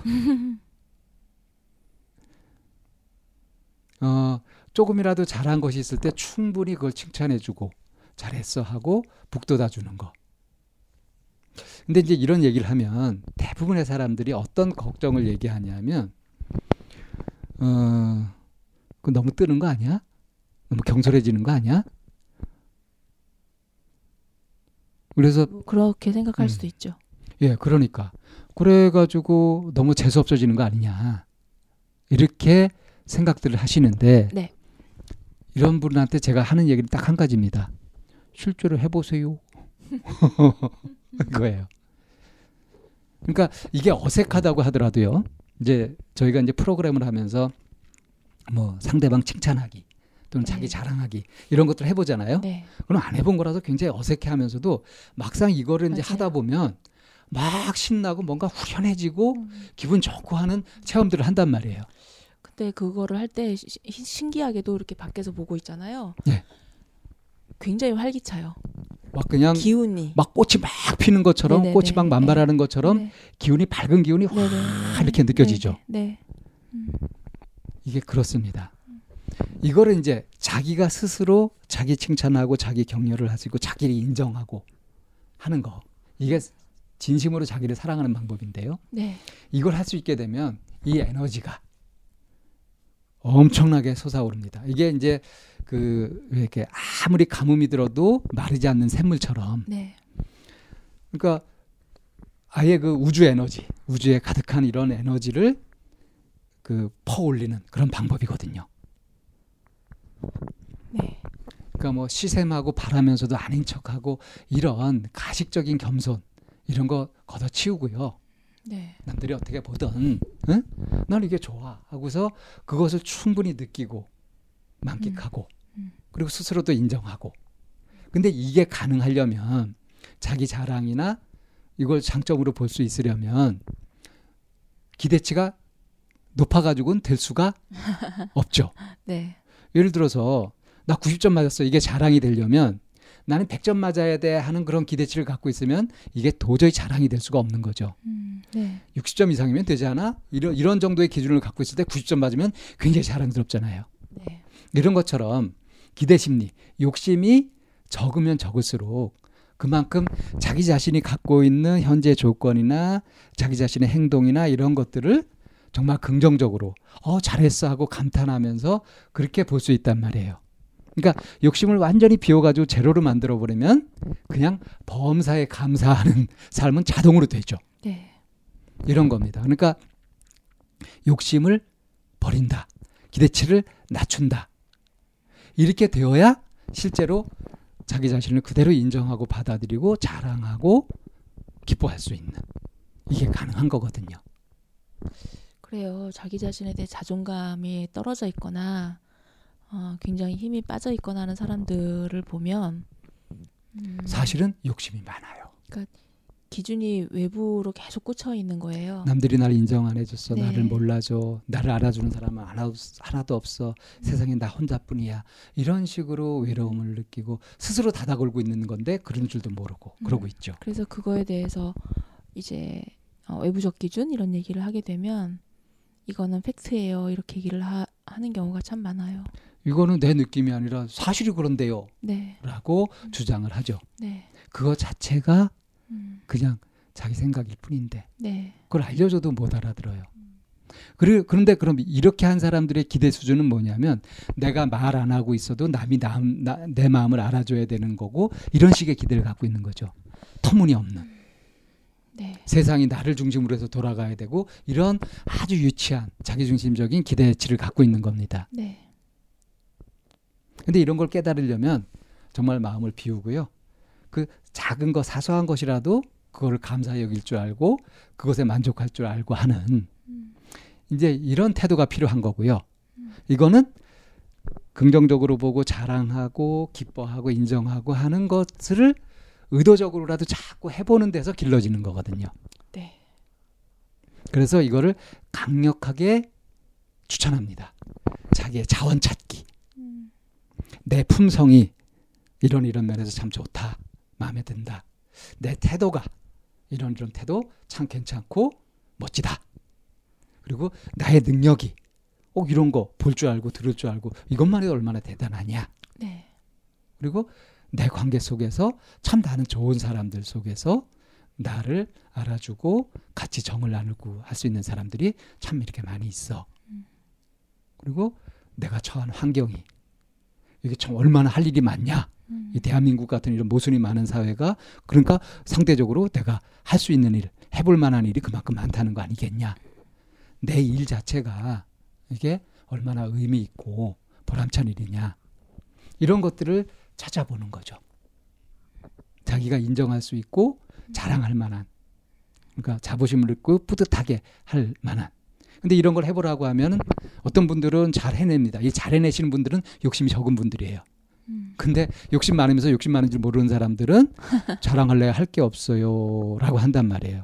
그러면서 이제 얘기하는 게 그렇게 한번 잘했다고 해가지고 기고만장하면은 안 되잖아요라는 식으로 또 박초를 쳐요. 음, 자, 그래서 어, 스팟 코칭을 마무리하면서요. 네. 어, 자기 자신을 있는 그대로 보면서 이것을 그대로 인정하고 받아들이고 기뻐할 줄 알자. 그것으로 자기 자원을 찾아보는 것, 자기 자랑거리를 찾아보는 것, 그리고 그것을 어, 만끽하고 음미하고 또 그걸 인정하는데 부끄러워하지 말자. 네. 이런 얘기를 하고 싶네요. 네. 어, 스파 코칭 이제 강좌를 이렇게 쭉 해가지고 이제 마무리를 어, 하는데 어, 이쌤 어떠신가요? 제가 좀 듣고 싶은 게 네. 어, 제가 혹시 너무 지나치게 흥분하지 않았는지 음, 본인이 이렇게 호스트가 되어서 하는 강좌들에 항상 신이 나세요. 예, 제가 하는 일 되게 신나서 하고 있죠. 네. 예. 그러니까 제가 이제 마지막에 자기 자원을 찾아보고 만, 만끽해보라 하는 거를 저도 사실 애쓰고 있습니다. 그래서 이렇게 막 신나서 열, 열심히 하고 있는 그 모습을 이그 녹음을 하면서 저 혼자 봐야 된다는 게 좀 안타깝고요. 아 근데 이게 청취자분들한테도 전달될 거예요. 어, 좀 그렇게 믿고요. 네. 그래서 아, 행복 싹 틔우기 네. 이후에 이제 이 키우는 거 아니에요. 행복 네. 씨앗 찾고 이제 이거 싹 틔우기 한 거 아니에요. 네. 어, 그 방법이 뭐냐? 음, 자기 자원을 충분히 찾고 인정하고 어, 거기에 신경을 쓰고 관심을 가지고 하자는 거죠. 음, 네. 뭐 자기의 자료 재료 자원이 어, 남부럽지 않은 네. 충분한 걸 갖고 있음을 네. 아, 발견하자는 거예요. 않다라고 하는 거는 그건 결국에는 사회적 또 기준으로 볼 게 아니라 외부 기준이 되니까 그렇죠. 어, 자기가 스스로 자기 자신을 인정해 주는 거. 너무 욕심 사납게 완벽한 기준을 가지고 네. 하게 되면 실망하고 좌절할 일밖에 없단 말이죠. 그러니까 그렇죠. 바보처럼 완전히 기준을 갖다가 그 기대치를 완전히 낮춰가지고 욕심을 비워서 아주 사소해 보이는 그런 거 눈으로 뭘 볼 수 있는 것, 귀로 뭘 들, 들을 수 있는 것 이것에서도 감동을 느낄 수 있는 그렇게 이제 마음이 가난한 자가 되는 거 네. 기대치를 낮추는 거 마음이 부자인데요. 그러면 부자가 되는 거죠. 네. 예. 네. 어 4월 들어서 열린 음 열린 강좌 spot coaching이라는 주제로 해서 행복을 싹 틔우는 방법에 대해서 알아봤고요. 다음 달에 또 오픈 강좌 무엇으로 찾아뵐지 어, 기대해 주시면 고맙겠습니다. 감사합니다.